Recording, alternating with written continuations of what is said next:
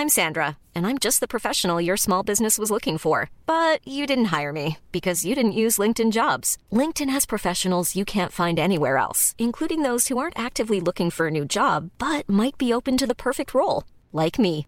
In a given month, over 70% of LinkedIn users don't visit other leading job sites. So if you're not looking on LinkedIn, you'll miss out on great candidates like Sandra. Start hiring professionals like a professional. Post your free job on linkedin.com/people today. It's time.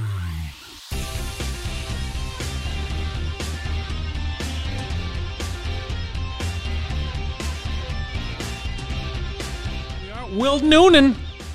Baby, we're recording. We're doing this. We got this. Yo, yeah, oh, we're gonna talk about that, but I want to talk about the brother man. Uh, so before we get into the brother man stuff, how the fuck is Boston treating you? It's treating me pretty good. We're getting we're it's March uh what is it today? The eighth.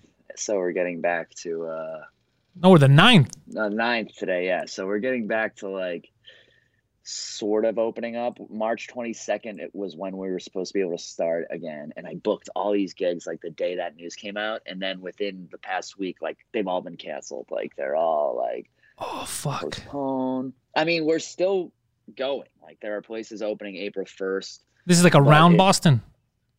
The Boston well, Boston, the city itself. So the city itself, some places are opening and some aren't.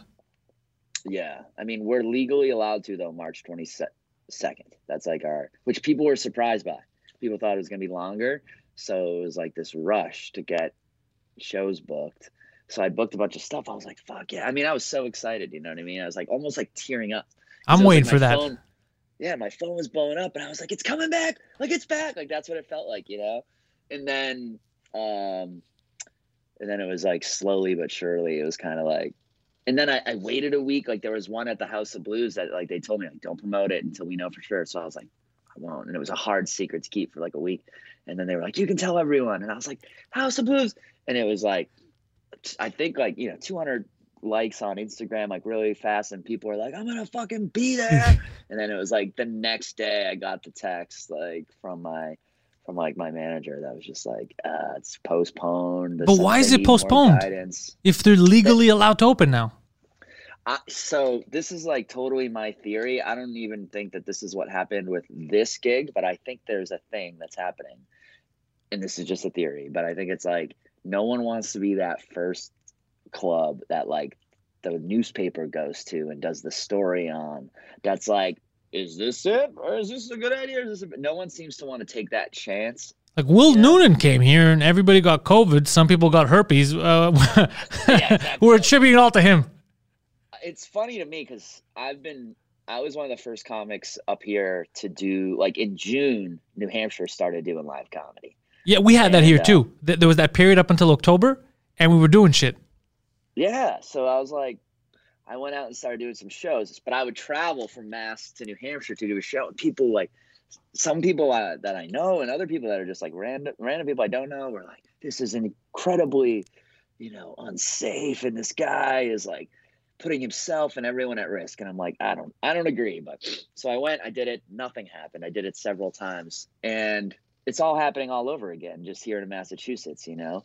And it's like, we got to get back at some point. You know, we have to. What are we gonna do? Are we Even gonna wait it- till everything just fucking can't function anymore? No one has money. Every store is boarded up. What, what are we gonna wait for? And ex- and even if it like, even if we go back for a month and shit gets fucked up and we got to come back in, it's like we know we can do that now. We know we can hop in and out at a moment's notice. But it's uh, it's. I've been, you know, I, would say I'm far from like an anti-masker or a fucking non-believer in it or anything, but it's like enough is a fucking enough. Like my parents are vaccinated, you know, like ha- most old people are fucking getting vaccinated. I can tell on the streets. I don't know about you, but the vibe, the people, the vibe of the people is like, it's done. Yeah, a lot of people around here are like, it's done. I, I'm taking matters my own hand. I'm killing old people when I see them. Yeah, I'm like, the less of you, the less problems we got. you're in Canada, right? Yeah, Montreal, dude. In Quebec, we're the only place in North America that still has a fucking curfew. Wow, really? What's the curfew? Uh, 8 p.m. Whoa, really? Yeah. That's still very early. It's That's funny psychotic. too. It's one of my favorite cities in the in North America is Montreal. I uh, used to go there a lot in high school to drink. I've been to several bachelor parties there A lot of people from Boston come up here for that kind of shit. All the time. Yeah, I mean, it was like a regular thing, a rite of passage. I would even say, you know what I mean? It's like, have you made your first trip to Montreal yet? Go to Club Super Sex. Yeah, um, that's right. You know there were there's Catharines. better strip clubs right around there. There's so know, many better strip. like- but are there's none better titles. Like there's nothing better than Club Super Sex. Like at a when you're 16 and you got cash in hand and you're walking up St. Catherine Street, which one do I go? It's like Willy Wonka's Chocolate Factory. Yeah. you see Club Super Sex, you're just like, that's the one. I, I mean, I don't even know if it's still open. Sex, but they have Super Sex. Yeah, they have super. I don't even know if it's still open. Probably not. I I'm mean, the last time I was there was over 10 years ago. I haven't. uh Yeah, well, I haven't been to a strip club in when I was that age too, so I can't remember. But I don't I think. saw a standing ovation there. Uh, actually, the only time I've ever seen a standing ovation in a strip club. You know, like Montreal's a really a beautiful city too. Like people don't like. There's. I almost went to college there and for theater, so I you know, I saw there's like a beautiful theater scene, art scene, right? Yeah, So there's a lot of like dancers and stuff. So I'm just whoever was dancing at Club Super Sex had to be like a ballerina or a professional because she was like, it was funny. She transcended. It was "In the Air of the Night" by Phil Collins, and somewhere in like the first verse, everyone stopped being horny and just started being like impressed by her like artistic skill. And it was so it was a club full, and everyone's like watching. And then she got to the point where she where the drums come on. It's like boom, boom, boom, boom, and she ripped her underwear off, and the lights came on, and a standing ovation. I've never seen it before or since. a standing ovation in a strip club. And it was what like a moment. Thirty in the afternoon too. I was a daytime stripper. Yeah, What a moment, I still think about it to this day. Dude. Why don't you head down? You can do shows in Florida or Texas, right?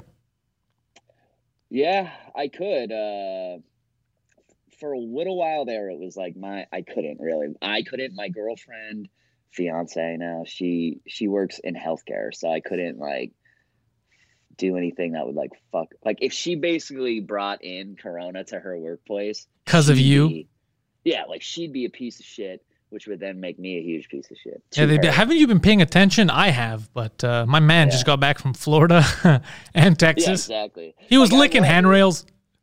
there was something I was looking to do, and I kind of floated it by her, and she was like, yeah, "I don't think you can do that. Like, if if you do that publicly, you know what I'm saying? And, like, people know she's my fiance, like that she works with, so they'd be like, "Is Will in Florida?" You know, Yeah, that no, was months ago. But I you don't want to fuck uh, her over.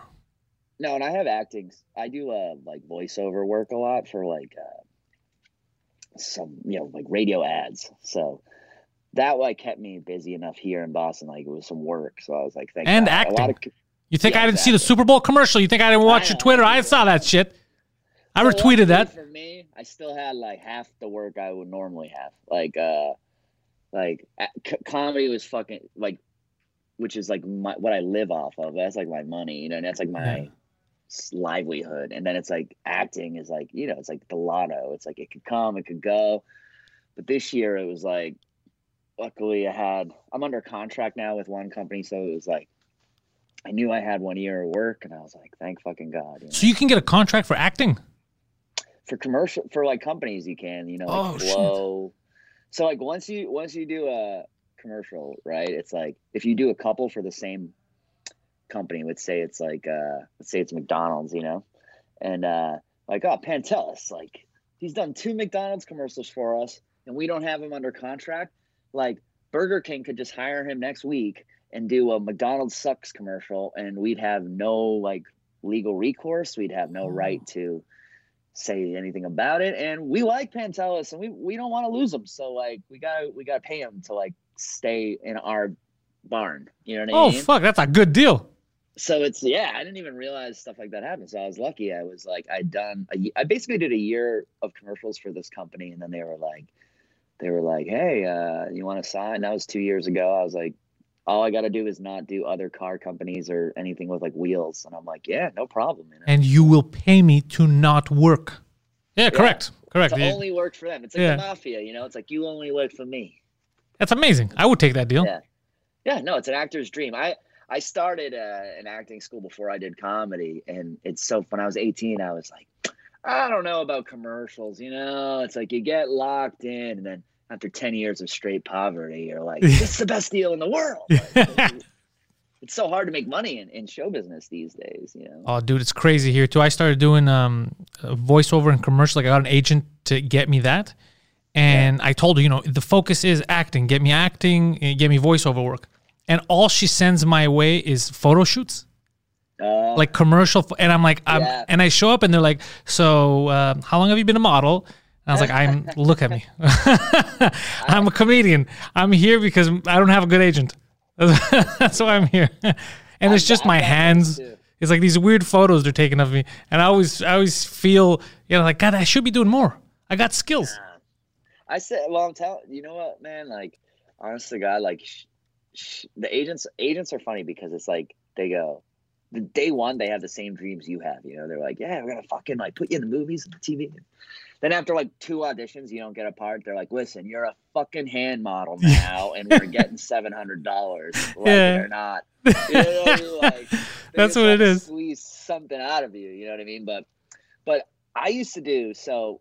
Acting is so funny. Like no one wants to be the very first person to put you on camera, and it's kind of like we were talking about with the clubs, right? It's like if you're until you have a few things on your resume, no one wants to hire you because Yeah. they're like, well, what if he gets on the set and he freaks out, and then like it causes a huge delay and we lose thousands of dollars. So like you kind of have to get one fucking person who's dumb enough themselves. They're like our new director. They're fresh. They don't know that. They hire you. Now you have like one thing. It's like you snuck in. You know what I mean? yeah So I I was like that. I I did a I had 10 years after acting school, nothing. Like almost nothing. And I remember it was 10 years to the day I signed I got a audition and it was like to host this online sports thing like Tosh.0 and it was like 200 bucks a week and but it was every week, right? And I was like, yeah. So I took it into the agency. It was like I was booking something every week. It was like, wow, this guy makes money every week. All they look at is that. It was the same gig, right? But they thought so then all of a sudden they started putting me out on everything. Like, oh, this guy books. So it was like did more stuff then- come after that because they were putting you out more Absolutely. And then I had that one thing where it was like, well, this guy films a show every week. Like he must be comfortable on camera. And then and I remember thinking the whole time, I go, this whole business is such bullshit. Like I'm just as good as I was five years ago, yeah or as bad, the same, you know. But everyone's treating me different just because I did this one thing, and it can that just can. It's the same with stand up, you know. it's like, a weird business you know, in stand up, when a guy, everyone's like, he fucking stinks. I hate that guy. And then he like gets SNL, and then everyone's like, but he is a genius though. And I do love him. Like, Yeah. and like, we are best friends. Yeah, yeah, yeah. I'm more of the guy who um I end up really liking people and I get upset when they don't get shit. Like I'll see someone who really isn't good but they're squeaking by and then I'll see like a great person just go unnoticed. That always pisses me off. I'm like, "What how is this possible? There's no justice." That does bother me. That what bothers me is when I'm watching like a guy who I think should be more famous, who already is kind of famous too. Like I remember there was like I used to open for DiPaolo a lot, and anytime he didn't like sell the fucking entire room out, I'd be like, "Do you fucking people know who's here tonight?" You know what I mean? And most of the time he did sell it out, but anytime it was like a little light, I'd be like, "What the fuck? Like this guy rules," you know? And He what be now he moved. arenas. Where are you going now? Now he's in Alabama. Where the fuck is he? I don't know. Now. He's like in Georgia. This was years ago. This was back when he came up to like Rhode Island and, and Mass and stuff. Yeah, cuz he had a moment where he was killing it and then I think Yeah. now he's uh in the wilderness. What the fuck is he? He's doing. He's in Georgia. He said something funny to me on Twitter. He was like, "I'm bowling my tits off because I couldn't bowl. You know, like the bowling alleys are closed and stuff. He's, I'm bowling my tits off down here, living free. You know what I mean? But I remember thinking, you know, stuff like Gary Gulman's another guy. I mean, he's pretty famous now, but for a long time, like I used to open for him and be like, "How are people not like lined up around the block? This dude's so funny." You know? But he he got his break recently, right? I think he got a special that did well Yeah. and yeah. Judd Apatow like discovered him. Isn't that crazy when you get discovered after you've already been doing it for so many people for years, and yeah, then someone takes credit? I discovered this guy. He was this guy was at a Burger King. I, I hear that all the time with like, you know, everything. These people are, oh, it came out of nowhere. It's like, well, he's been doing clubs like uh, Leslie Jones. You know, she came out of nowhere. It's like she's been on the road for fucking twenty years. Yeah, you guys just didn't notice. Yeah, It's like slowly becoming super talented. You know. Do you get any flack for um, the brother man stuff when you make fun of Opie? Does he ever does he ever get mad at you? Well, so yeah, the whole thing it's it's it's not like I have hate like I hate Opie. You know what I mean? No, no. I- the way I- I see it, whenever I see the videos, I, I never feel hate. It just feels like you're goofing around with someone that you know you knew of, that you used to listen to, so you're aware of their Yeah. mannerisms. And it's fun. I laugh. Absolutely. It's like I honestly like this is so grandiose to st- to say, but the way I think of it is like SNL. Like they mock they mock powerful people, but it's like fun. You know what I Yeah. mean? It's like it's Well, it fun used to be. do that, right? Yeah, yeah, exactly. But it all started with I was waiting to do Cumia. Like I was in New York, um, and I had like an hour before Cumia started. And I was like, uh, just like dicking around, walking around the neighborhood, trying to find something to do. And I was like, Opie had just made a video for Joe Rogan where he was like, Joe, come on, man. Why won't you have me on your podcast, bro? Like, and, uh, and I just thought it was like sort of silly and ridiculous that he thought that would work. So That was a week I'm- before me and Mike went on, by the way, and I made a joke about it. I go, "It's funny that Opie can't get on here," and I'm, I was, I was so fucking, I was so pumped when that video came out. I was like, "This is awkward." you're like, yeah, I'm on. You know what I mean? So it was it was funny to me too. It was like that whole thing of like he was even within the video, he was being kind of like a dick to Rogan. He's like, "Come on, Joe, we gave you a big break, so won't be a fucking asshole and do me this favor." You know? Yeah, what it's I mean? Weird. like, that's not how you ask for a favor. Um, so anyway, I made it, posted it, and then like walked up to do the show. We do the whole show. Garrett shows him like it's like the end of the show. You know, it's like six o'clock about to run the credits or whatever and garrett's like oh hold on i wanted to show this to you and he like shows it anthony just like laughs so fucking i get he laughed so much harder than anything i'd ever said on the show or like anything. So then I, and the fans loved it so then i was like next time i'm in new york i'm gonna do another video you know? So i started doing them i did one for skankfest. I try not to do them too much because i think if i did one every day it would just be like brother man's talking about you know Yeah, yeah. 67 and sunny today. You know what I mean? Like, it would just be so boring. Such a good impression. but uh, yeah, just it's it's gotten to the point where now, like, I mean, even during COVID, like, I've had people like be like, "Brother man," when like driving by. It's weird that he became a parody. Well, he did, and then so then I did Carl's, you know, the "Who Are These" podcast thing. Oh and yeah, I know those guys. He was playing clips from it and I hadn't listened in like a year. And he was now he's now embracing Brother Man himself. So he's like, Welcome to the Brother Man show, Brother Man, Brother Man, Brother Man. And I'm like, what the fuck? Like it's come full circle, like where he's embracing this whole Brother Man thing. Well, there's no other way out of this. I know. What's he gonna But do? anyway, Fight so- it viciously? He blocked me day one after that first video. Really? He was that pissed about this? I remember I asked Kevin Brennan, I was like, uh, name dropping left and right here, but I asked Brennan, I was like, is do you think Opie will be mad or do you think he'll get it? Brennan, who never gets into any sort of controversy. Yeah, he, I mean, he's the guy you ask for advice to. Like, will this anger anybody? So that's who I went to. He's like, no, no, it's too funny. Like, it's funny. He'll think it's funny. You know what I mean? So I You like, ask "Oh, great." Brennan. You ask Brennan for career advice when you don't want to have a career anymore. That's what you, when you want to get out of the I, business. s- I said that to Garrett. Like once, I was like, I feel like I'm in the Kevin Brennan like single A. Like I'm like trying to make my way up to the big leagues of being Brennan. So fucking dumb. but uh yeah he uh i mean like i said so i i actually at first i was like Opie's gonna end up i'm gonna end up on his show like this is gonna end with me and him sitting across from each other at a table and like laughing about this you know because that's how i think radio works i'm like ah it's a bit like it's a funny bit and we're like having like a little tete-a-tetes Yeah, that's it. Felt no. I, I don't want to go as far as saying wholesome, but it just fun, Yeah. just ribbing, man. People just busting balls. exactly what the O and A show was. You know, Yeah. I, mean, I grew up. For me, it was like for me one of the coolest fucking th- like it's repeatedly surreal for me to to talk with Anthony and Jim Norton and Bobby Kelly and all these guys I grew up listening to. It's same, like, same. It's weird never- for me. right? It like never is not fucking surreal. You know what I mean? So to me, it was like, can I even take this like a step further and like fuck with this, like and mess with Opie and like try and actually like play in the sandbox? You know what I mean? I felt like it was in the spirit of like what O and A has always been. You know what I mean? And I think everyone took it that way except for Opie. But you know what? It might also be because they got him and Anthony. You know, the fans. Remember when the fans turned on them? So they probably got so much harassment that, in his view, he's not filtering it. He's like, this guy's fucking with me. He probably hates me. He's talking shit about me. So he probably sees it all as one blanket. Yeah, and there was an there's a little. I guess there's like a little more to it. Like I did try. I have tried to be booked on. I was try. I tried to get booked on uh, like when he was on Sirius, and they'd be like, "Nah." He and I was like, "Is this because I do Anthony's show?" You know what I mean? And not.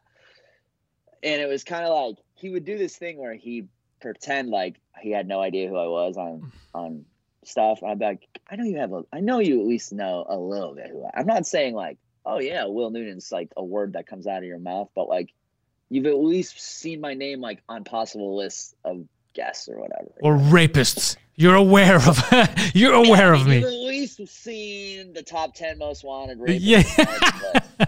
yeah. There's no photo, but you've seen the goddamn name. But yeah, he, uh, it's a weird passive aggressive like, move to do shit like that whenever someone asks him on Twitter, like who, like, why won't you talk to Will Noonan or will you ever work with Will Noonan? He's like, I don't know who that is. I don't know who that is. Who is that? Like that's his every time. So it's weird because I, I love those guys the way they were back in the day. And it's yeah. just so sh- the the bitterness. I don't know what the fuck it is. It's weird. And there's a lot of comics too that I see now. You know how you're busting balls and we're having fun.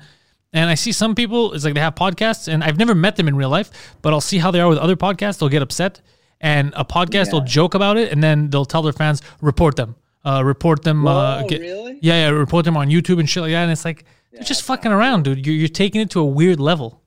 Yeah, I don't like the whole mess with people's like livelihood. I've had a few people try and call like the company. That's why I'm so like cagey now about like who I do commercial for and talking about it and stuff. Because I had someone do that with me. Like they just an Opie fan or who thought I'm fucking with Opie tried to like you know call up who people I work for and like fuck with them and say that I'm like a you know whatever can get you fired like a yeah. racist or a uh, bigot. And then I forget what it was actually. Someone said something about me and I was a little worried about it and I called like the ad agency and they're like dude if we freaked out about every like email we got about you.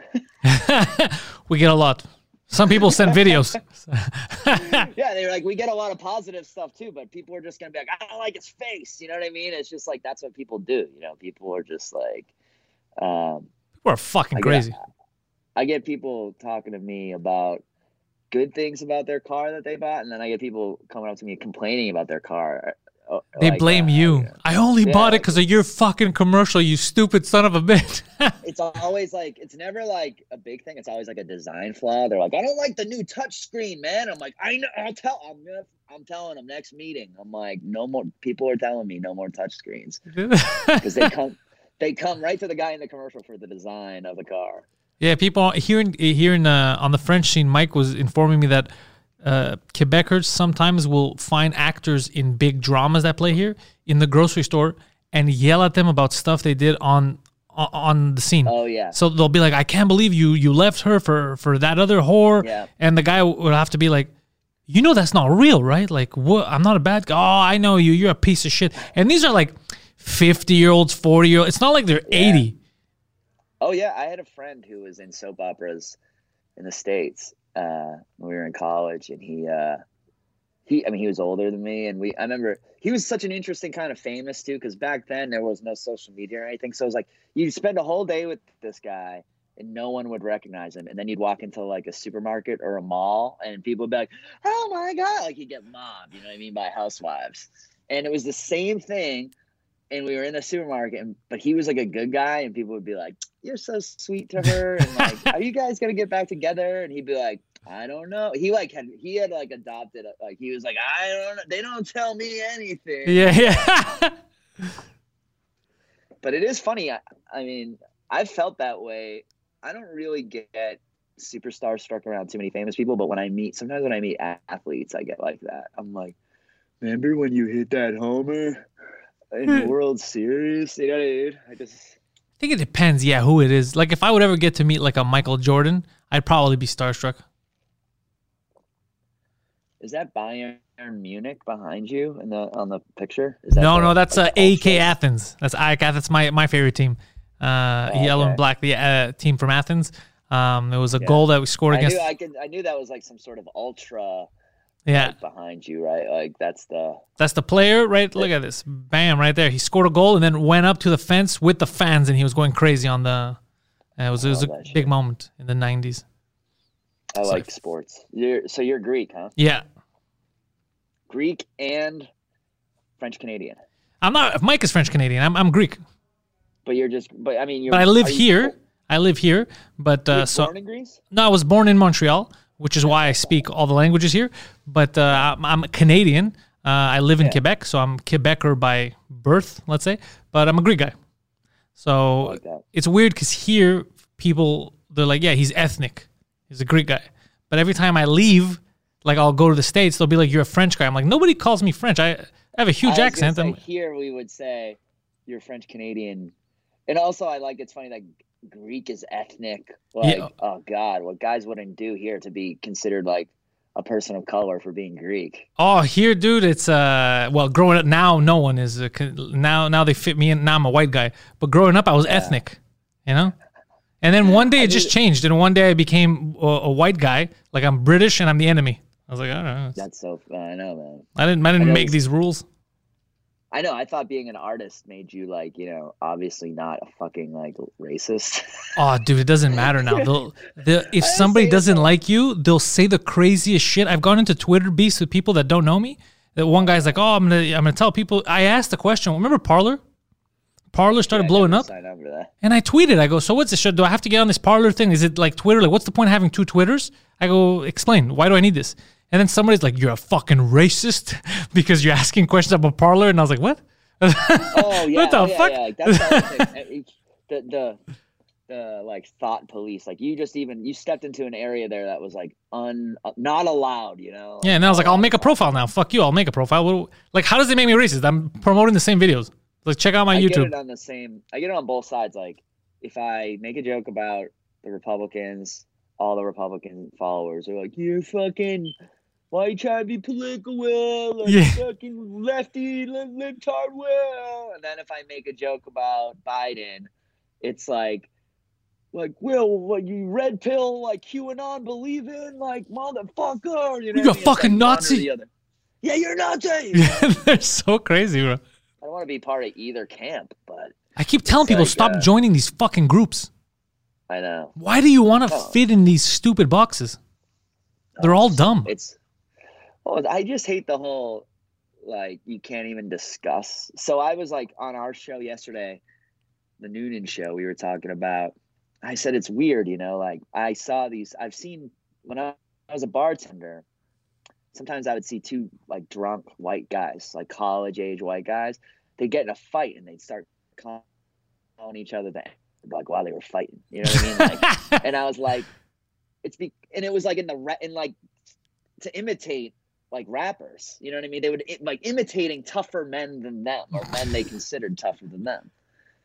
And I remember thinking like, this is so fucked up. Like, obviously any any black dude walking by right now would like want to kick both these guys' asses. Yeah, I'm sure both of I'm sure both of these dudes have no idea that they're even like doing this. And then but then I was like, and then and then I was kind of talking about that on the show, and I was like, and also like my girlfriend rides a Peloton, and like half the songs are like N bomb, N bomb, N bomb, N bomb, and I'm like, so like, what what's to keep some dude who listens to that Peloton? What if he like every morning he like Pelotons listening to like like subconscious N words, yeah, and then he goes out that night and gets blackout drunk and starts singing. and starts singing. Yeah. It starts like sing along. And he drops an N bomb, you know? And he gets beat up. And then like his career yeah, it's on video, his career's over. So Like, was I just like- love Cardi B. He's getting I kicked in the head. Yeah, exactly. I was just I was like, Kanye, gold digger, you know. what I Yeah. mean? I was like I was like, what's the difference between you know, like language does work in that way. Like sometimes you can't help yourself. Like, Yeah. like uh the only time I ever had a problem with that word in my life was like I was in 08, the Celtics won the championship and I was out partying with two black friends and they were calling each other that word. Like, and right. So we're getting blackout drunk and like when we're getting in the cab at the end of the night, I was like, come on, like and said it just like they had said it all night, right? And then they Like, stopped you. It was like, and then I was like, I immediately like, oh, I'm sorry. Um, oh man, I don't know. I think I just said it. Can you guys say? And they're like, "Ah, well, tonight's the night. If you can't, you're gonna say it. The Celtics won the championship. Like we're all celebrating." Da, da, da, da, da. But I remember thinking, like, I'm not even gonna now, like, when I'm in the car listening to music, like, do. I mean, I don't drink anymore either, so it's really not gonna happen. But it's kind of like, I just think. So anyway, the point is, even talking about this on the podcast, I was like, "Am I gonna get fucking killed for even like Talking about a subject. talking about talking about how it could be maybe not pure hatred and just sort of like maybe even worse maybe you're just a poser like you know a poser too, and also we keep forgetting that the culture is going to dictate a lot of our behavior because what we see. So it's like people who they, they say now like the um, you know the whole Chris D'Elia thing and all that like oh who are these people? They're having sex they're but dude our entire culture is sexualized. So even though I think the Yeah. D'Elia apology was a little wacky it was all over the place it's still yeah of course this guy's anywhere he goes he can just message someone and fuck all these broads you know? So and the culture's always saying that you know bitches get money fuck bitches. And then he started doing that and it ruined his Yeah. fucking life. He's repeatedly uh, cheating on his wife and shit I, yeah i think for him it crossed into like he became like a sex addict you know what i mean it seemed like when you're when you're like ghost like cold texting hot 17 year olds he, he was just going through instagram like yeah randomly, like not even his own followers. He was just like searching Instagram and being like, "You're hot," like I'm famous. You know what I mean? That to me is and he never asked for ID, and therein lies the problem. Yeah, yeah. I I also think he fucked around like he with the like the states. Like, well, I'm in this state, so 17 is the age. It's like, yeah, but you're still like a famous person, and everyone's gonna think of you as like. I, I don't feel bad for that dude at all. No, I don't, I don't feel bad because why would you fuck? You you you could find hot chicks that are of age. Yeah, no, no, I know. It's like, and just looking at what I, what briefly I saw about that, I'm like, it seemed exhausting. Like, I was like, I've tried to, I mean, in my life, I've hooked up with some fans. It's like a tiring fucking day. You know what I mean? Like, uh, but I just, to me, I was like, it's not really worth it. You know, it's Yeah. kind of like weird. It's like disappointing for everybody involved. Like, they're disappointed. I'm disappointed. Like, I'm far from being Chris D'Elia, but it's like, you know, I used to be a karaoke DJ, and I used to always say I got more girls doing that than I did doing comedy. Man, it was like I was there, the alcohol was flowing, but you got to be careful. I dated a girl who kind of hit me up off Snapchat, and she she told me she was 21, and she ended up being like 19. Oh But I shit! ended up, but I mean, this was like this is like like seven years ago. But I ended up dating her like for like a while after that. But I remember thinking like, I remember. So she goes, "This is so long ago." But she goes, "Yeah, I'm really 19." I was like, "What?" I was in my 20s. I'm like, I can't date a teenager. And then I was like, Wait a second. Is that why your parents keep picking you up from my place? Yeah, that's what I said. I was like, now I really need to see your ID because what if you're not even 19? What if you're actually like, she looked like, us, she looked 25. You know, but you know what my Oh thing is? You know why I have no sympathy for like the whole? Because I don't personally. I get annoyed by twenty year olds. Yeah, no, Like if that- I can't talk to you at all, and, and I'm gonna get irritated, the attraction leaves. Oh, I mean, at this point in my life, a hundred, a hundred percent. Yeah. Like, I She goes was a hot like- twenty year old. Have you heard her speak? Has she opened her I was fucking mouth? starting to uh, basically, I was starting to headline a little bit, and I was like, I want to like, I want to hook up with like a girl who hit me up on social media. You know what I mean? Of course, being me, I ended up dating her for like a year after that. it's like You fucking idiot. not the cool move at all, but um, even though my fiance now, I met her at a show. She was in the audience at a show. But she's an adult, and she was a nurse. adult. She's a goddamn professional. Physical therapist above a nurse. Oh, really? Level- yeah, yeah, technically a doctor. So if you get injuries, if you get it, if she's she uh, nurses you back to health. Yeah, and she's done that a few times. She's um she's also practiced her uh like when a new technique comes out, she'll practice it on me. What do you mean, And, like uh, a new one technique? time- only like one snap your she- back and shit. Yeah, only one time has she hurt me. All the other times she's helped me. Oh, you got hurt? Yeah, one time she uh I've never even told her this, but one time she was like, I need to practice this new back like technique on you. And I was just like, I always, I'm like, yeah, yeah, yeah, whatever. Like I never have thought about it. It's a free massage. It, it never hurts. Yeah, it's always like very light. And then uh, she's like, like like a chiropractic type shit to my back, and I was like, oh thanks. And it was like three days. I was like, Jesus, what the fuck? Like I was I, I was like, she probably did permanent damage back there. I'm going back to the 19 year old. This Yeah. is bullshit. Yeah, the 19 year old's like probably fucking 28 now. It's crazy how you know, like the can, like everyone's getting shit canned right now. But a lot of them kind of, it's their, you know, some people reach. Oh, cancel culture. Yeah. They reach for stuff. But some of this shit, like the deleted thing, is like it's not really a reach. It's like Yeah, it's a fucked up situation. I felt the same way about the uh, the girl from the Mandalorian. At first, I was pissed about. All I saw was the headline, and I was like, "Who gives a fuck?" Like if she's a Republican, you know. Yeah, who cares? Yeah. like and but then then I read that she's like basically comparing herself to like a Jew in, in the in World War II and I'm like okay like you do know like you can't do that and also like in your industry you can't do that like you know what I'm Can't do- saying like But you know what's fucked up about her is that apparently her co-star did the same thing, almost Oh, really? identical tweet, but the other way around. He said that that um, Democrats were being treated like Jews were before, and that was cool. That's why people on the internet freaked out. Yeah, people are like, wait, wait, hold on a second. oh. I didn't know that yeah, yeah, that's why people freaked out because they go, wait a second, what's this d- fucking double standard? who's the co-star who said that Uh, the guy who does the Mandalorian, Pedro Pascal. oh like Pedro Pascal That's his name. Yeah, he's like you he's an ethnic guy he's an ethnic. right Yeah, there. but who's gonna? It's weird this whole ethnic thing. He's considered ethnic, but if I come to the states, I'm considered French. I'm not even oh, French. They're just giving me a nationality that I'm not. I one of the, you ever watch that show 90 Day Fiance No, but I've seen clips of it. what's funny about that show is the the Americans think every other country is like a shithole. They think everyone wants. They think everyone wants American citizenship. So there's always people on that show who there was a there's like Spanish people, you know, in Spain, like Pedro Pascal, like beautiful fucking Mediterraneans, you know, and their and their family members are like, she just wants a fucking green card. She just wants your fucking citizenship. I'm like, have you been to fucking Spain? Like, she should stay there. Like, she's an idiot to want to move to Alabama from Spain. Alabama, yeah, but the states is fucking people talk shit, but America's America, bro. America's awesome. Hey guys, this episode is sponsored by Blue Chew. Blue Chew is a unique online service that delivers the same active ingredients as Viagra and Cialis, but in chewable form and at a fraction of the cost. Blue Chew's tablets help men achieve harder, stronger erections to combat all forms of ED. Blue Chew is an online prescription service, so no visits to the doctor's office, no awkward conversations, and no waiting in line at the pharmacy.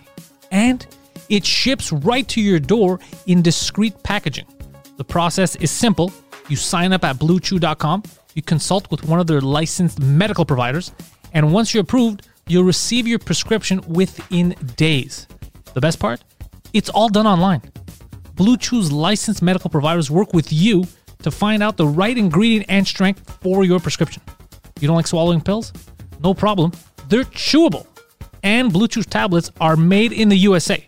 They're prepared direct to ship, so it's cheaper than any pharmacy. So if you could benefit from a little bit of extra confidence from time to time in the bedroom, head over to bluechew.com for more details and important safety information. Also, special offer for the podcast listeners. You head over to bluechew.com and you can try it for free. You just got to pay 5 bucks for shipping. Use promo code PANTELIS. bluechew.com. Promo code PANTELIS, you receive your first month free. You just got to pay 5 bucks for shipping. It's a great deal. Thanks to Blue Chew for sponsoring the podcast. Oh, I love it. I'm just saying it's it's always funny to me how people see these other like it is sometimes it is some some girl from like a slum in Brazil and you're Yeah. like, yeah, this is a huge move up. But other times it's like a beautiful European country like we go to on vacation. Yeah. and they're like, she just wants she just wants a green card. She just wants to be in America. It's like she doesn't live in abject poverty. Like she she works at the Gap. Her dad's retired. Like Yeah, she's from fucking Liechtenstein. yeah, like those kind yeah. Or like rant you know, any any place in France that's not Paris. Yeah, or or Marseille. Apparently, Marseille is a shithole. Really? I've Yeah. never been I've been to uh when I was seventeen I went to uh uh Paris briefly and I went to like the south of France, like Ca- Cannes and uh and uh You know, Salma Hayek was discovered at Cannes, Really? Yeah, but not for acting. She was a escort. She they were there were a bunch of escorts, and they would bring them during those festivals, and they would bang all like the producers and the directors and on yachts. Doesn't surprise me. Interesting, yeah. She was a she was an escort. The more you know about Salma Hayek, The more you know. I mean, what's the difference between being an escort? Like a lot of business, a lot of like your ways into show business or this didn't work for me, but I got a job once when I was a young actor in acting school at um like as a caterer. Okay, and they would put us in these skin tight t-shirts and a, a woman would come down the line and she'd like pull on the t-shirt. And if it if it like came off your body like even an inch she'd be like another t-shirt a smaller t-shirt for this one. Like it had to be like that's hilarious. cut you out of it. That's- and um and then you would go and wait on these like eh, they'd be like important people you know like in show business And they just like, wanted you I- tight. yeah, they just wanted you tight. And it was funny. It was like it was like the auditions. It was like I would always be like a last minute fill in. So I'd be there with all these like really handsome guys, and I'd be like, uh, I'm Will. I'm here to I'm Will Noonan, I'm a stand up comic. Yeah. they ran out of models. Who needs and wants a bit, you know? Dude, we were talking earlier before about um, uh, girls that I grew up with here, that we grew up like my friends that ca- they came to the studio, and they were telling about girls that we grew up with that are now high end escorts, and they're like, yeah, high end, and they get paid to go on trips, like th- they'll get paid like let's say thirty G's for a weekend, and they'll fly with these fucking nerds to different places, and sometimes they won't even bang them. I've heard about that too. I know, uh, you know, actresses when they're on the come up, you know, it's like they're. It's an interesting world we live in where Crazy, yeah. can be moved so quick. You know what I mean? I've heard of these dudes. It's like they have whole relationships with like women they've never met. Yeah. You know, they're sending them money, the girl's spending the money, taking pictures. Uh, but yeah, I've noticed OnlyFans. There was a comic that it's funny how the trends in comedy change because there's this comic.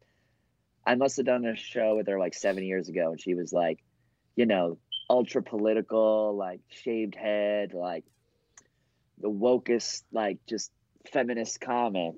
And now she's like got an OnlyFans, and she's like, I, I was like, that can't be her. And then I, I was like, it is her. And it's like her hair's long now, and she's looking like, like she's slowly looking more and more like a porn star. I'm like, how much can you do porn before you start to look like a porn star? Yeah. I mean, it is know? porn.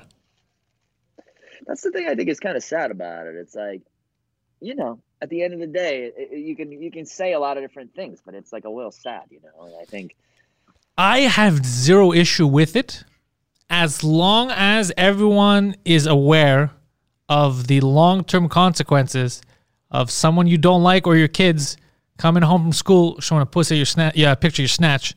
That the, the, you know, as long as you know what's possible in the future, then who gives a fuck? Who am I to judge? yeah, like that's the whole thing. Like I think my opinion of it is like if it's like something I think there are in today's world, people grew up you know, it's like the WWE, right? Like years ago, it was like you ended up in the WWE. It was like you failed at something else. Like, failed at football. Or like right? It was like you Yeah. that act like it was like you weren't you're not gonna make it in other things, so you'll be a pro wrestler, right? But now all these dudes in the WWE, like they grew up only wanting to be in the WWE. They did that's their goal. They wanted to be wrestlers. They went to wrestling camps. They wanted to be wrestlers their whole lives. So now you got a generation of chicks they grew up watching porn.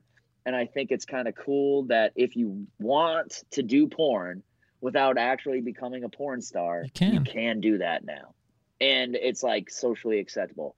So I think if it's like something you like really want to do, I think it's dope. But I think there's a lot of women in America who just need money right now and they're kind of like telling themselves like this is something they want to do. But like you said, like maybe years later, or maybe like in a, when times aren't so financially tough, they'll be like, "Was that something I really wanted to do, or was it kind of like sad?" Oh, that that will be ru- that's too much of a pill to oh fuck that that's hard to swallow. That's just Catholic school Willie coming at you. Mm. Came right through, man. It was like that was just fucking.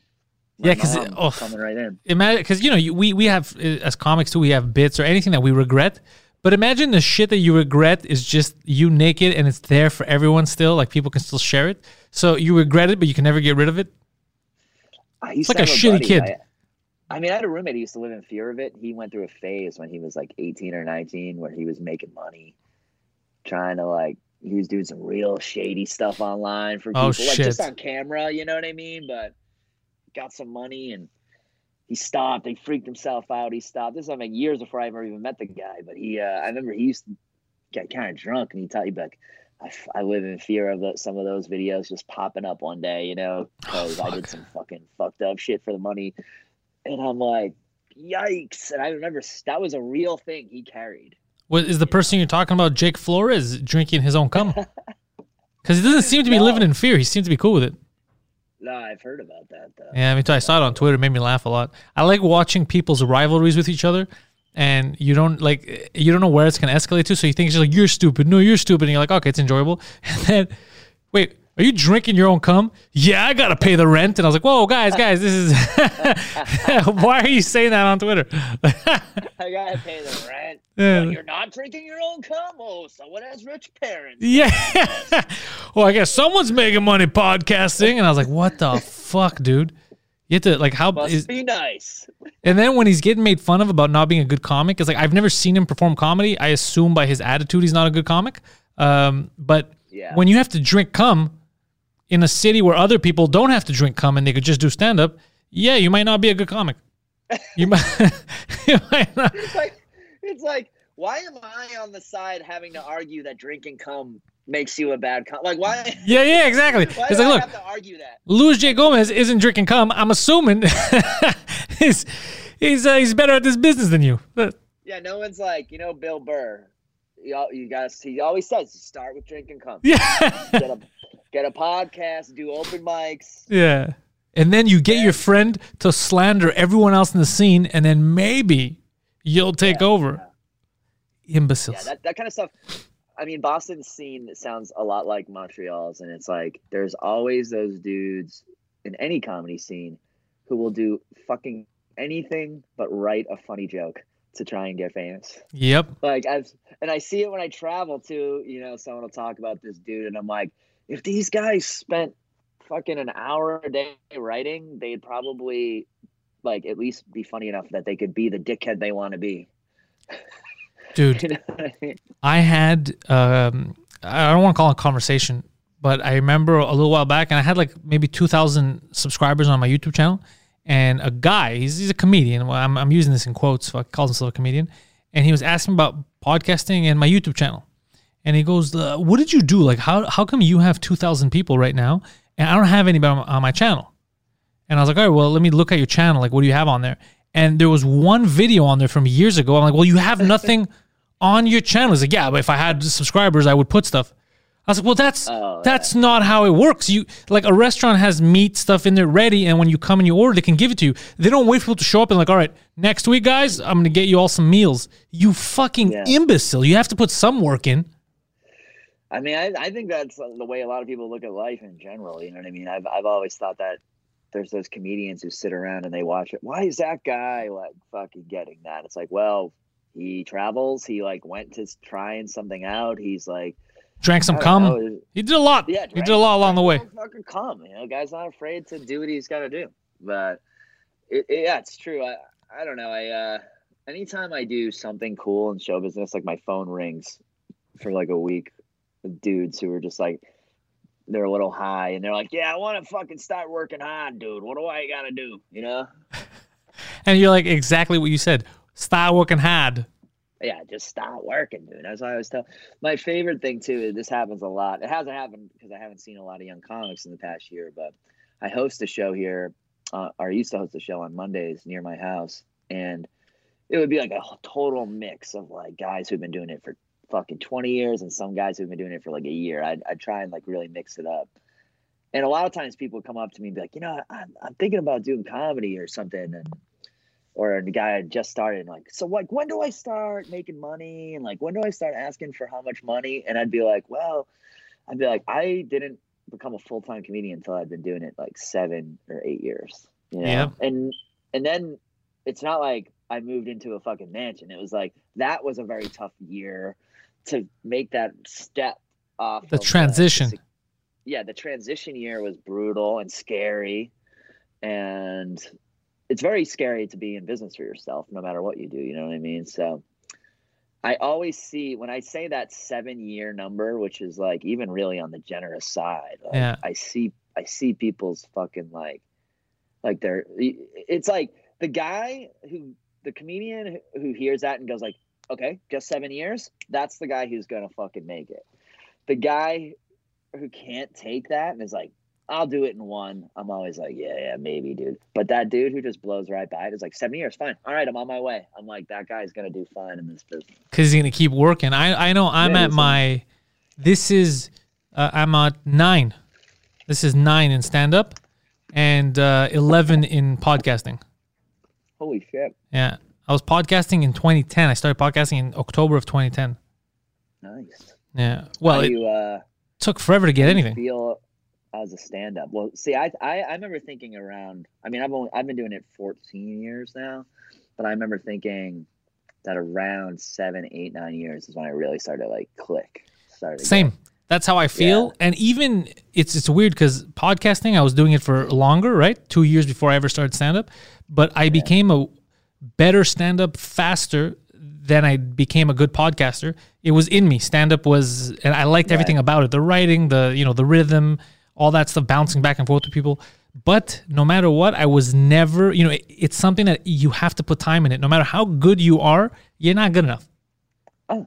It's nothing nothing taught me that like this pandemic right so it's like I, I fucking was humbled by my return you know what i mean after four or five months of not doing it i remember thinking yeah you know like it's gonna be a little rusty but i'll get it back or whatever quick and i got all this new material and i was like fuck this new material like i have to remember how to do my old material i have to Yep. remember how to do stand up well like and not just me i was looking at everyone and i'm like we're all fucking struggling here. Some of the guys who had been like 30 40 years they were smart enough to just go like i'm doing my tried and true like shit that i can do in my sleep. Yeah, let me get back So on I the bicycle before I try a fucking unicycle.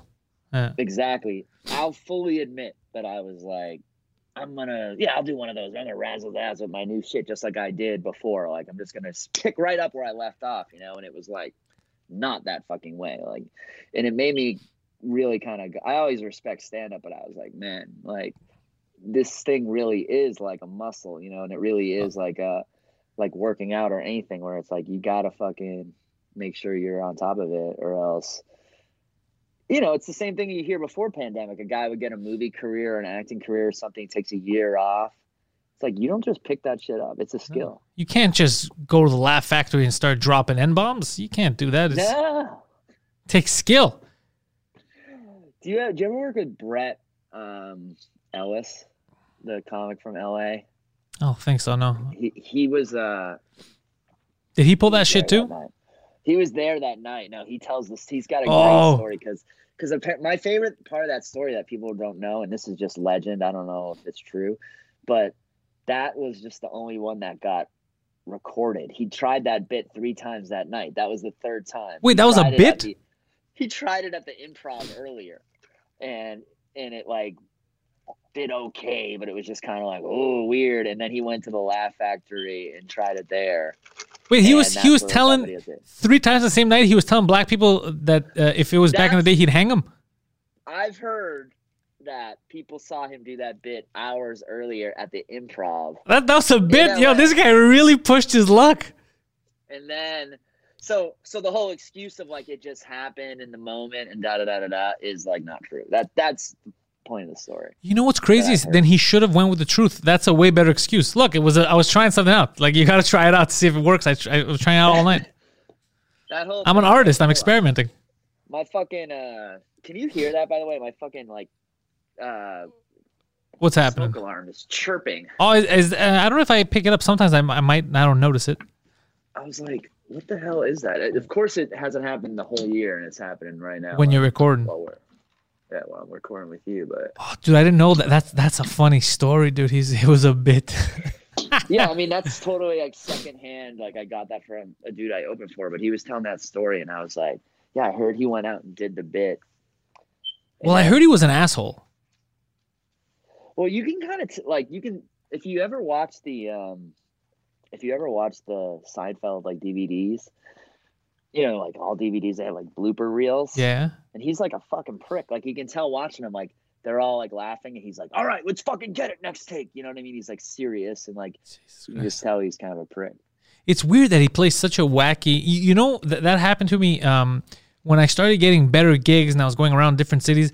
That's when I started to get a bit jaded because I I was still like a kid. I was like, I can't believe it. I'm a comedian. I'm making money in comedy. People are laughing. It's a fun time. And then you'd meet comics that you've seen on TV and you're all excited. And then it turned out to be assholes. Some of them. And you're like, know what, that was what the fuck, man? part of it. Uh, I thought you were a cool dude. I've had I've had pretty good luck with that. I'm trying to think of like, my, I but I you know it's funny that I totally get that. I was that way. Like I was the exact same way, man. Like to the point where I even think I annoyed some people, but I was like so fucking excited to be there. There was a night I remember, like being backstage in Boston, and this comic was like, "Just relax," you were because I was just like, "I'm fucking doing it," like you know what I mean. I was like, "I'm here, I'm doing comedy," and he was like, "Just relax," you know what I mean. And I was like, "Okay, okay," like I, I was like, I need to be a little less eager to like succeed here, but. Uh, yeah, that does suck. That's like why you know Greg Fitzsimmons was a guy. I opened for him for a weekend, and I was so, I was such a big fan of his. I was so afraid that he was gonna be an asshole that like I didn't even want to be around him. And then he was like, "You want to have lunch tomorrow?" And I was like, "Okay." And then he ended up being like the best guy, and I like still Okay. talk to him and everything. But it was like, I I was so afraid that he would be an asshole that. So I try and give everyone the benefit of the doubt. What I think is the funniest thing in this business is when you like meet someone who and then like you're annoyed with them. Like they go from like being your hero to you're like, all right, like like, fuck off. Oh, that's happened to me too. I, I got a guy in mind. I'm not gonna mention him. yeah, same. But fir- first time they text you, you're like, I can't believe this guy's texting me. And then like a week later, you're like, I'm gonna fucking block. Yeah, that's exactly it. Yeah, that's exactly it, bro. Holy We gotta, shit. we gotta we gotta trade after, but everyone's got a few of those, especially in comedy. Oh, and there's people like I still care about them, but I'm like, Jesus Christ, you're a fucking, you're a mess. yeah sometimes you meet these people and you're like oh that's why like um you know it was like i only briefly kind of hung around like and met artie lange but it was like part of knowing artie lange is like you meet artie lange it's super awesome he disappears from your life and then like a newspaper in new jersey calls you and asks you questions about him That's funny. and I said that to someone, and they're like, "Oh yeah, that's like what being friends with that's being friends with Artie. Like you just, it's like a train you hop on and hop off, and and then you get a call once in a while, like Artie's in jail. What do you think? And you're like, he is. I don't know. I I don't know anything about it. I talked to him a week ago. He said he's great. You know, like, and, And then, then, you're like, oh, I'm one of those people now who's saying Artie's great. yeah, yeah, I, I became one of them. It's funny because there and there's some stuff that you don't notice until somebody points out, like uh, that's you know people that you looked up to, you liked, and then you're with them and you're getting along with them. Like I know for me, um, so I like uh, Robert Kelly. I like Bobby Kelly. I think he's a fucking good dude. and He's fun, and every time I'm with him, like he he did two drink minimum when they were in Montreal, and I had done Cumia uh, with him one time when I came down to New York, and it's always a fun time. Like because he reminds me of he has similar stories to how I grew up. His friends, the Yeah. delinquents, the juvie, all that. So to me, I, I oh, you know, I, I like this guy. And there was a photo before I did stand up one of my buddies had, and I don't know if I still have the picture, but he had sent me that day when I went on uh, Cumia. It was basically it was a screenshot, and it was like from fucking ten years ago, and it was me at just for laughs, like taking a photo with Robert Kelly. I had no beard, nothing, like a kid, Whoa, and then me and him years later on the show just laughing together. And I was like, "Holy fucking shit! I never thought about that. Is so fuck. I, I I didn't even remember that I had seen him then. I you know it doesn't come in your head. And I'm like, fuck, that is so. That is a strange moment. No, I mean, dude. I mean, I was like, I feel that way about Bobby too. He's from Boston, so I saw him a lot, like when I was in high school here. And same with Bill Burr. They were on shows together all the time. And my dad was a Boston cop, so it was like they do these benefits for the cops and Burr. And um, for me, it was so funny because I went to college in New York, so it was like I was 18 in New York, and I went to a comedy club, and I saw Bill Burr, Patrice O'Neal, and a bunch of other comics. But I recognized Burr and Patrice from Boston comedy, and I'm like 19, you know. So I'm like, I go up after a show. It's like eleven people, and I shake Burr's hand, and I'm like, "Oh, I'm from Boston too," and he's like, "Oh, cool." Da da da da da. Then it's like years later, I do comedy, and my friend opens for him at the Wilbur.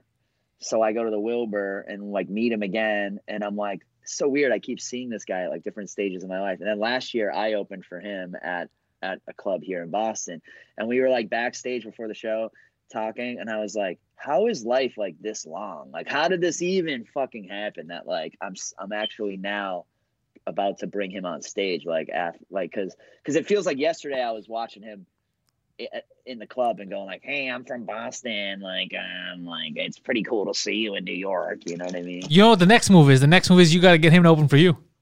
Yeah. You can't stop here. You can't just open for Bill Burr. No, it got to keep going. You got to keep going. Keep going. Gotta, Billy, I, I want to take I you on tour. Fire him and fire him. That's yeah, like yeah. Like, yeah. Circle of life. Done. I, I, always I have a thing with um I only noticed recently when I analyzed my comedy and just my sensibilities in comedy and how I write jokes now I do it. But I, I think because you've never heard, I guess, uh, actual Montreal comedians. Like if you come down, you'll see what a Montreal accent is that I don't have, yeah. uh, and what they talk about. It's very different.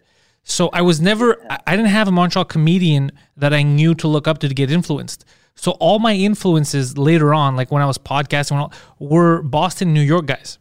So even LA comedy, I could feel the difference because I'm like, eh, that's kind of hacky. That's this, that's that. Yeah. Because I was so influenced by a harder, fast, you know, hitting New York or Boston type of comedy. that makes sense, though. I always wondered where you came from. I'm like, how does Pantelis like the one Canadian on Compound, like, and, and he's like gets all the bits and everything, but that totally makes sense. You know, your sensibilities are that way too. Yeah, and I was influenced by it. I never noticed until recently. I was analyzing. I go, how come I don't sound like the locals, especially the, on the comedy scene. I was like, I, why don't I talk about the same stuff? Why don't we sound the same? And I was like, okay, so they were influenced by this, and I was influenced yeah. by that. So that's all it is. It was just what came in your head.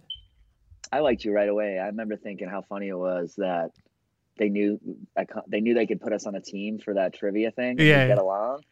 And I was like, yeah, it seems like we're like the two nicest dudes. yeah, and win. But how could we lose? Fucking Bisconte is an alcoholic. He's drinking at 11 a.m. We had it in the bag. We, Bisconte was very, like, he didn't want to be there. He yeah, we. Like, we had to beat drug addicts, alcoholics, and buffoons. If we had lost that yeah. will, we should have quit comedy. That was pretty. It was still a good time. that, that ended up being so much more uh, like fun than I thought it was going to be. Yeah, I didn't think it was going to be fun for, and then uh, yeah, we had gone on. It was fun because me and you were fucking around. That's why it was fun. Yeah, Bobby described it like uh, I thought it was like going to be a trivia night at like his local like bar. like yeah, I thought it was gonna be more serious. And then when he said you get the uh, the questions beforehand, you got to search for the answer. I was like, what? It's not trivia. That's yeah. homework. Yeah. Well, oh, you know my favorite? You, you said Montreal accent. I was in Montreal one time, and uh, I just love how like Montreal, some of the homeless drink red wine in Montreal. like you don't see that in other not like outside of Europe, you just don't see that. You know what I mean? I remember I'm walking down the street in Montreal. I was like, this fucking homeless guy. He's got a bottle of red wine, and I had a Red Sox hat on. And he goes, "Red Sox." He goes, "Yankees suck. Red Sox are the best." and I was like, I was like, you don't get that in the fucking states. Yeah. it's dude. What's crazy is having homeless people here because they they're bilingual. They speak two languages. the smartest homeless people in the nation. Yes, in you, the world. You're bilingual, bro. What are you doing? Poseidon has a fucking job. How do you not have any work? What, what's going on? Yeah, they they could translate. Like yeah. they could just do homeless translations. They probably actually speak three languages. They speak English, French, and the language of the streets. Dude, the language of the streets. There's an under years ago. I tried to find out more details here, but I couldn't. There's a bum king. There was at least in Montreal. Oh, really? They had it was seldom talked about. You had to really press these goddamn fucking junkies. They had a um a, a hierarchy, and there was streets where it's like, no, no, no, this is his street, and that's his street as it's come down by decree from the bum king. You know? I was gonna say Montreal homeless has a bum king, but Montreal comedy has a cum king. Yeah, he eats it. yeah, Which, he eats it. fix this thing yet again. I can still hear it beeping. Oh, that! Oh shit, dude! The the fire department's coming. My dog's gonna hate that. Yeah, these fucking. It happens sometimes in my apartment too, where it'll just there's a day where randomly every hour beep. Yeah, I think it's the battery or some stupid shit. I got like every window open because it's a nice day, so it's not gonna be It's not smoke. carbon monoxide or smoke. Yeah, Yeah, you're getting poisoned. We don't know it. I get it on tape. You just dying. yeah. It's like it's my last interview. I'm like, so anyway, Pantelis, the elephant behind me says you are a gentleman. Yeah, yeah. He's just collapsed. Yo, what's the trip like for you to get to New York? Oh, super easy. Three hours, three and a half hours driving. This is driving, right? Straight? Okay. Yeah, I mean, So- I could I can get there in multiple ways, but I like. uh I was there constant. Like, so what's funny was right before I always went there a lot. I mean, I lived there for nine years myself, and then uh, Boston's really close, so I would I was going there even in February last year. I was there like three times. Okay. So I was shoot I would shoot down to do anything really, and then it was just like this shit happened, and it was just over. Okay. I was wondering funny. Because I like oh, being there, obviously, but you could get there so much easier. Me, it's at fucking six to eight hours, depending. No, I know. I was like, I mean, I think even Montreal is from here is pretty far. I've driven up there. It's like six hours. Yeah, I'd probably just fly. Like New York, the good thing is it's an hour and a half, Yeah. but it's because it's international. They make me wait, and Oh, yeah. They- I didn't even think of that. Like the Boston, New York one is actually pretty sweet. It's like, it's like you know, it's a forty-five minute flight ah, That's and not a lot of security. But I just always like driving because I can just like you know smoke and like uh, smoke weed in my car and like stop when I want to stop and like stuff like that. But I was li- like the hotels were super cheap because Airbnb is so popular. So it was like all of a sudden I was like getting hotel rooms for like cheaper than I ever had, and I had just set up like that shit where it was like every third stay is free. You know what I mean? So I was like, great, like I'm gonna be in New York like crazy in 2020. You know what I mean? And it was like, fucking. I I I can remember I just done an album recording at the cellar, which or at, at the uh, Creek and the Cave, which isn't even there anymore. oh yeah, the the girl's moving to uh, uh, Austin, I think. Yeah. So I go to the creek and the cave and we did a it was a marijuana like album recording and people were passing joints around and some people were like, eh, I'm not fucking with that because of Corona. And then uh I go back to the hotel room after and I turn on the TV and there's like a woman on the TV and she's like, Americans are gonna have to start getting used to the idea of coronavirus disrupting their daily lives. And I was like, Shut up, whatever. Like, bitch. I- yeah, I ordered a burger from room service. I was like, what the fuck she talking about? She's crazy. Blah, blah, blah. Like, and, and I just, that was like my last memory of being in New York. And it was like a month later, you know. Yeah, I remember. Less than a month. Same with us. I had, dude. We were supposed to come uh, and do a show at, um, I think, the Stand Up New York, uh, May first of last year, and every, it was like a few weeks before. I was like, "Are we still gonna make it? Are we?" And then Cuomo came out and said, "No, the entire fucking state is getting locked down." Or so I was like, "God damn it!" Yeah, Everything yeah, just that's some- stopped. those days sucked when things were just dropping. Like, I was. I canceled cool shows here. We had a theater booked, and uh, it was it was the week where um, a compound was doing a show in Philly, and they had asked me if I wanted to go down there, and I had said no, I don't want to be part of that because I have my own show here, right? And Mike was supposed to go to Philly, and then he's like, I don't know if I should take the plane. They're talking about the virus, and then here that night they're like, Yeah, you can't do a show. Uh, it's it's an illegal gathering. Wow. So I was like, uh, what the fuck do I do about tickets? Like people already bought these tickets, and then the theater was trying to stiff us by not refunding people. And I was like, look, man, you take you take it up with the fucking government. They shut down, but you got to give these people back their money. Like there was this whole fucking, and then everything started going downhill. yeah, I mean those days. I'm my girlfriend was. uh She was at an orphanage in Ecuador, like Really? that Her- February. Her like, parents I was dropped her off there. Yeah, yeah, that's where I picked. Like, Yeah. I just ordered her. That's where I got her. They were just putting her in the box. Uh, it was no, but she was down there. They go down. There's like an aid thing. They go down there and they do physical therapy on like poor poor Ecuadorians. Oh, cool. Kids. So she was down there for uh, the sec like the second half of February. So I called her. First of all, it was like a very. It was like you got to get back here. Like like it's you know the day after she got back, they shut down air travel. We, I go. uh I go. You're coming back to like an extremely different country than you left. She was like, Really? I'm like, I'm telling you. I'm like, people are so fucking tense. So she comes a- at the airport. there were a few people wearing masks at the airport, and it was like everyone was like, "What the fuck is going on?" But it was just that was the vibe, you know. But she was like, "Yeah, on the air, like the feeling of being in America, and then coming back two weeks later, she's like, it's a different place. It's like, a, it's like it's like it's like so fucking tense in here. we during that time when so everything started locking down now you're locked down we're locked down in canada and we're like shit we gotta get some guests. Let's just skype in friends comics from new york. So i can't remember if it was the episode where earl skakel called in from la or if it was when jim florentine was on but one of those episodes two drink minimum poseidon phones in you see he's on the screen and he's in chinatown and, and everyone's freaking like there's barely any people people are hiding this and that and he's going into a store he's like yeah give me the egg roll thing and he's just eating food and, and I'm like jesus fucking christ and he's just walking around the streets of montreal we're doing a podcast and he's there and cameron there's a little box with him talking to people in chinatown. Like just didn't give a I mean, fuck. I would say those people we've gone back and forth multiple times, like me and my chick. It's like those people were fucking they had the best year. Those people who just didn't give a fuck. Dude, he didn't catch anything. This motherfucker was at the airport every day. He went to Chinatown during the peak of this when everybody's like, avoid Chinatown. Yeah, He got nothing. I mean, my brother in law's like that too, man. My brother in law does not believe in it. He's never done anything. I guarantee you it's real. I can tell you that Yeah. much. But Yeah. it just seems like. You know, it's uh some people it'll ki- kill him, other people it doesn't do anything. Yeah, exactly. That's the deal. And it's like it's also the whole it's a flu thing is like it's not that's not a lie, but it's like the flu can be deadly too. So it's sort of like do you want to risk it? Do you want do you really want to in, in a modern society risk killing all the old people? Yeah, You exactly. When you don't have to. But what if you really want to? Yeah, if you really want to, that's that's that's another issue.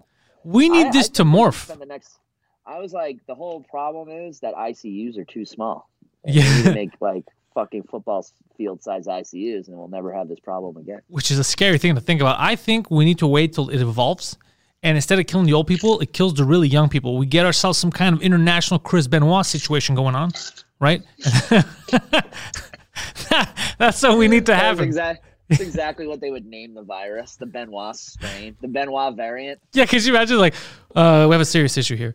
Uh, COVID Benoit is rampantly ravaging through our streets. First it kills the wife, then it kills the Yeah, yeah. Men everywhere are rejoicing. Flights are now really quiet. Domestic violence has gone down dr- drastically. It's a plus on many levels.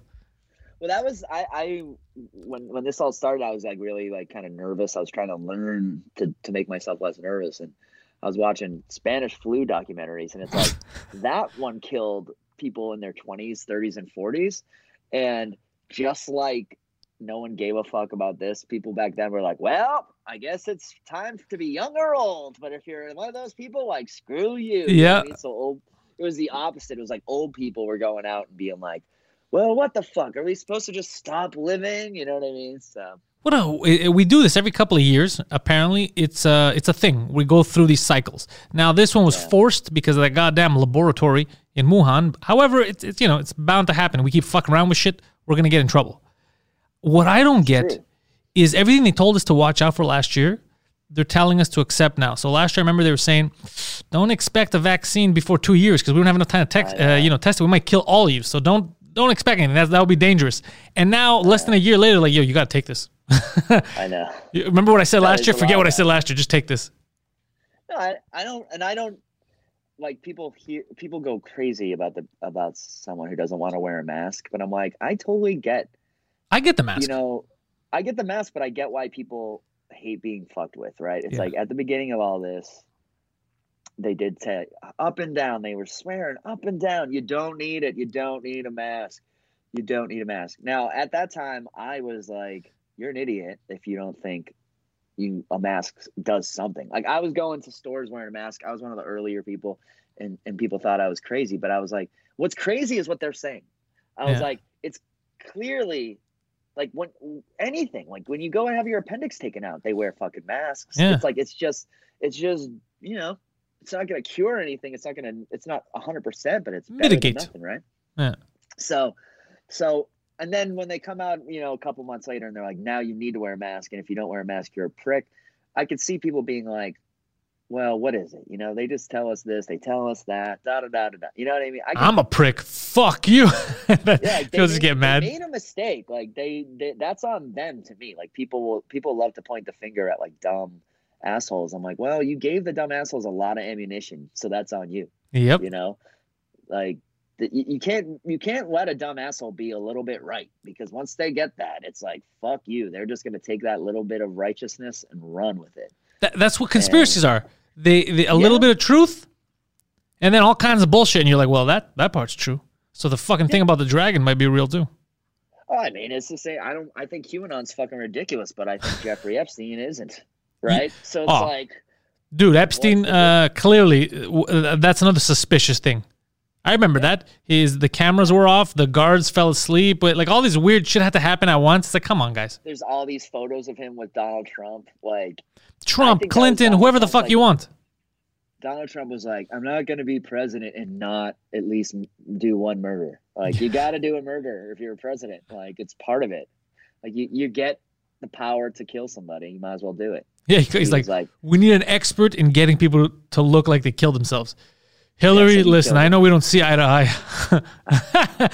I need you now more than ever. I need your skills. He didn't even have to call her. He just looks over. They're all in the same apartment. They all live together and plan everything together. There's weirdness. They, they don't. They probably don't live, but there's some weirdness with them. I'm sure there's a lot of wrestling shit going on. A lot of phony. Well, so- oh, I so I think this is like one of the things I always say, and people think it makes me like a Republican, but it's not. I'm I actually probably more Democrat than anything, but it's like I think that whole Tom Hanks um, having coronavirus is fake. Like, I don't know if just- that, but why would he do that? Oh, to make So- people feel like safer, like you can get it and so recover. here's my theory: like, coronavirus has taken over the nation, the world. It's a big deal. Like, and, and Trump just wasn't doing anything, right? Like, the Trump administration wasn't doing what people considered to be enough. The, Okay. the Democratic Committee, right? The DNC. So I could see Obama being like, "Oh man, like how can I help?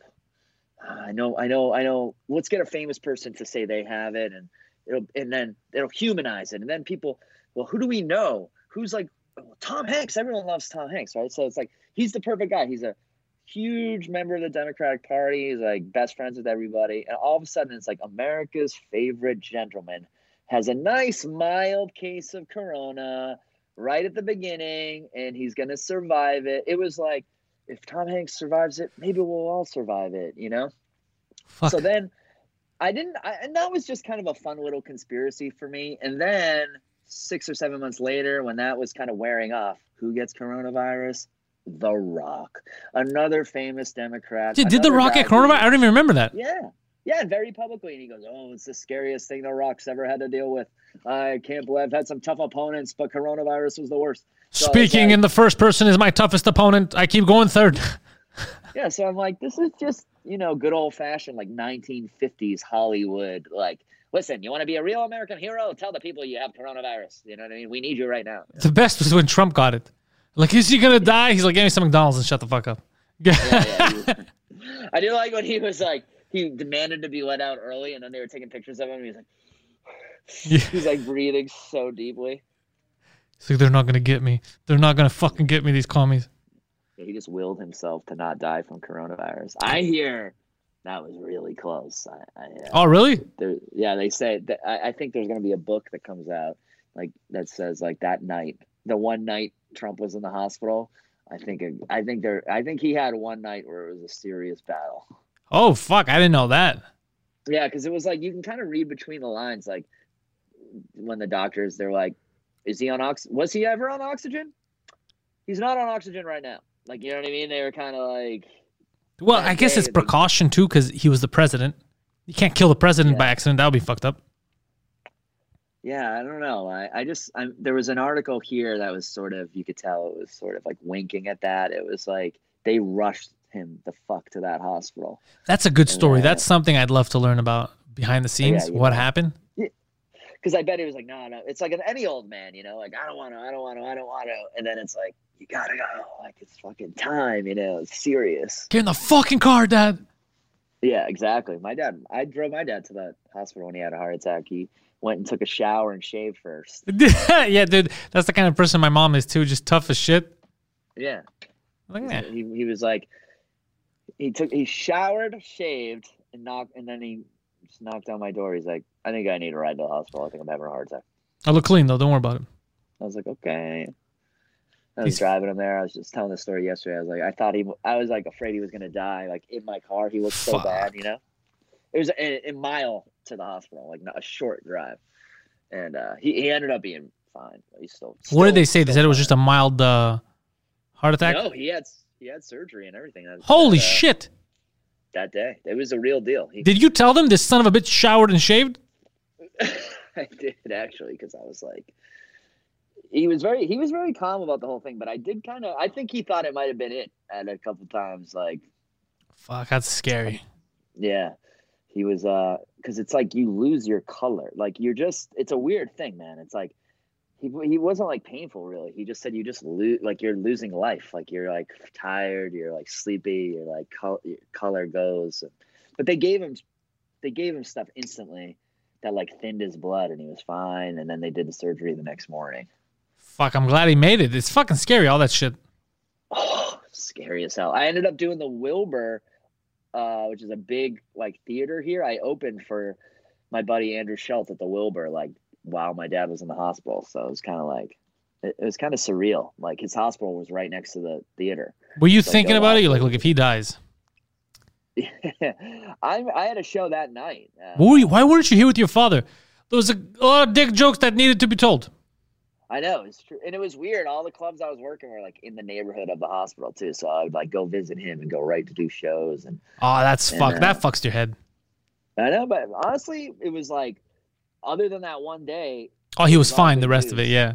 it was like he got this surgery.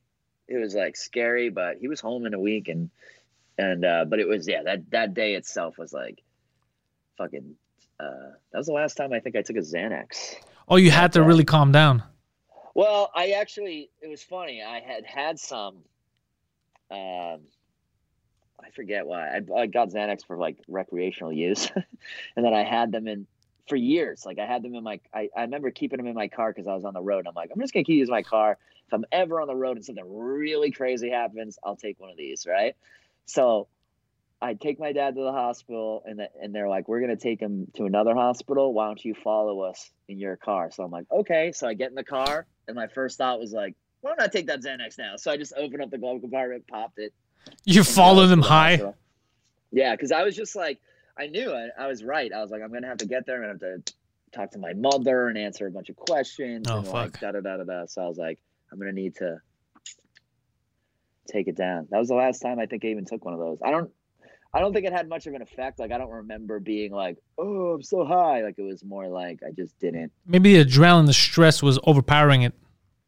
Yeah, and then I came out. So this is the fun end to the story. Then I come out of the hospital after he's all set, and me and my brother and my sister are like walking out, and we go to the garage, and they're like, "Hold on, uh, what kind of car do you drive?" And I'm like, a "Honda Accord." They go, "Okay." A homeless man jumped off the roof and committed suicide and landed on one of the cars. So it's not yours, luckily, but Oh, it. fuck. What the fucking shit is that? so I was like, it was like near my car, but not my car. So that it was like I had to. Did you have to stand like move a homeless guy's arm to get in? Yeah, like I had to tell my brother and sister, like, you guys go ahead. I'll just wait for my homeless blood car. What a fucked up thing. Imagine the call to the insurance company. Look, you're not going to believe this. a man it. exploded onto my car. You guys cover uh, acts of falling bums. yeah, yeah. Do you guys cover acts of uh, heroin? you guys cover bum sadness. Uh, Yeah.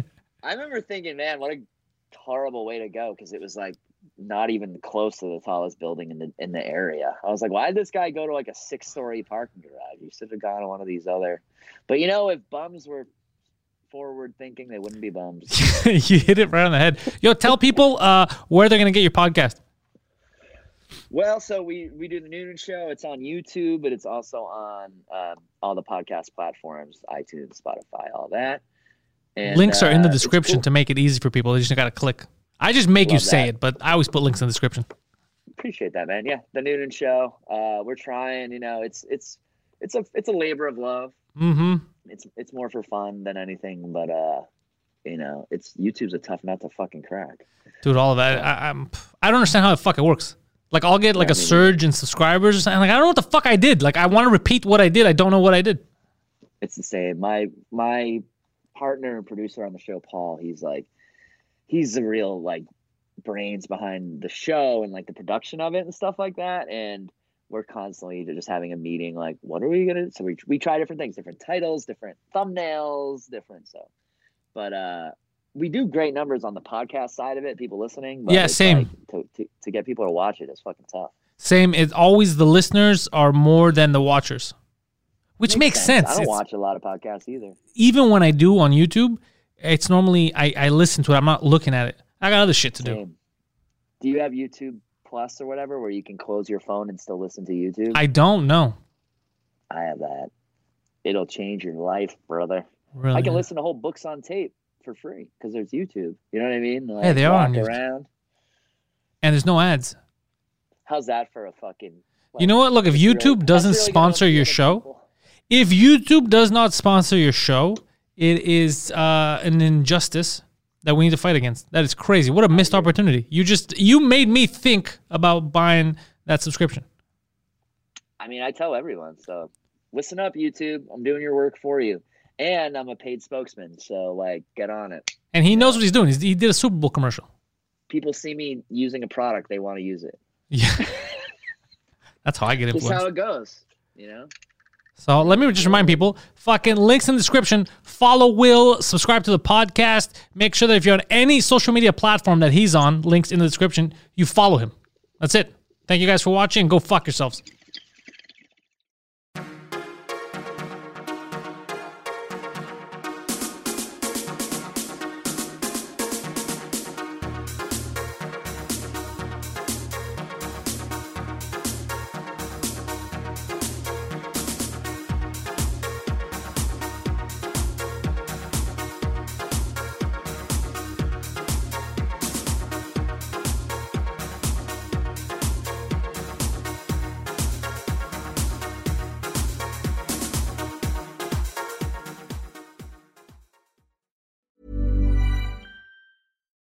When we're on a budget, we still deserve nice things. Quince is a place to scoop up stunning high-end goods for 50 to 80% less than similar brands. They have buttery soft cashmere sweaters starting at $50, luxurious Italian leather bags, and so much more. Plus, Quince only works with factories that use safe, ethical, and responsible manufacturing. Get the high-end goods you'll love without the high price tag with Quince. Go to quince.com slash style for free shipping and 365-day returns.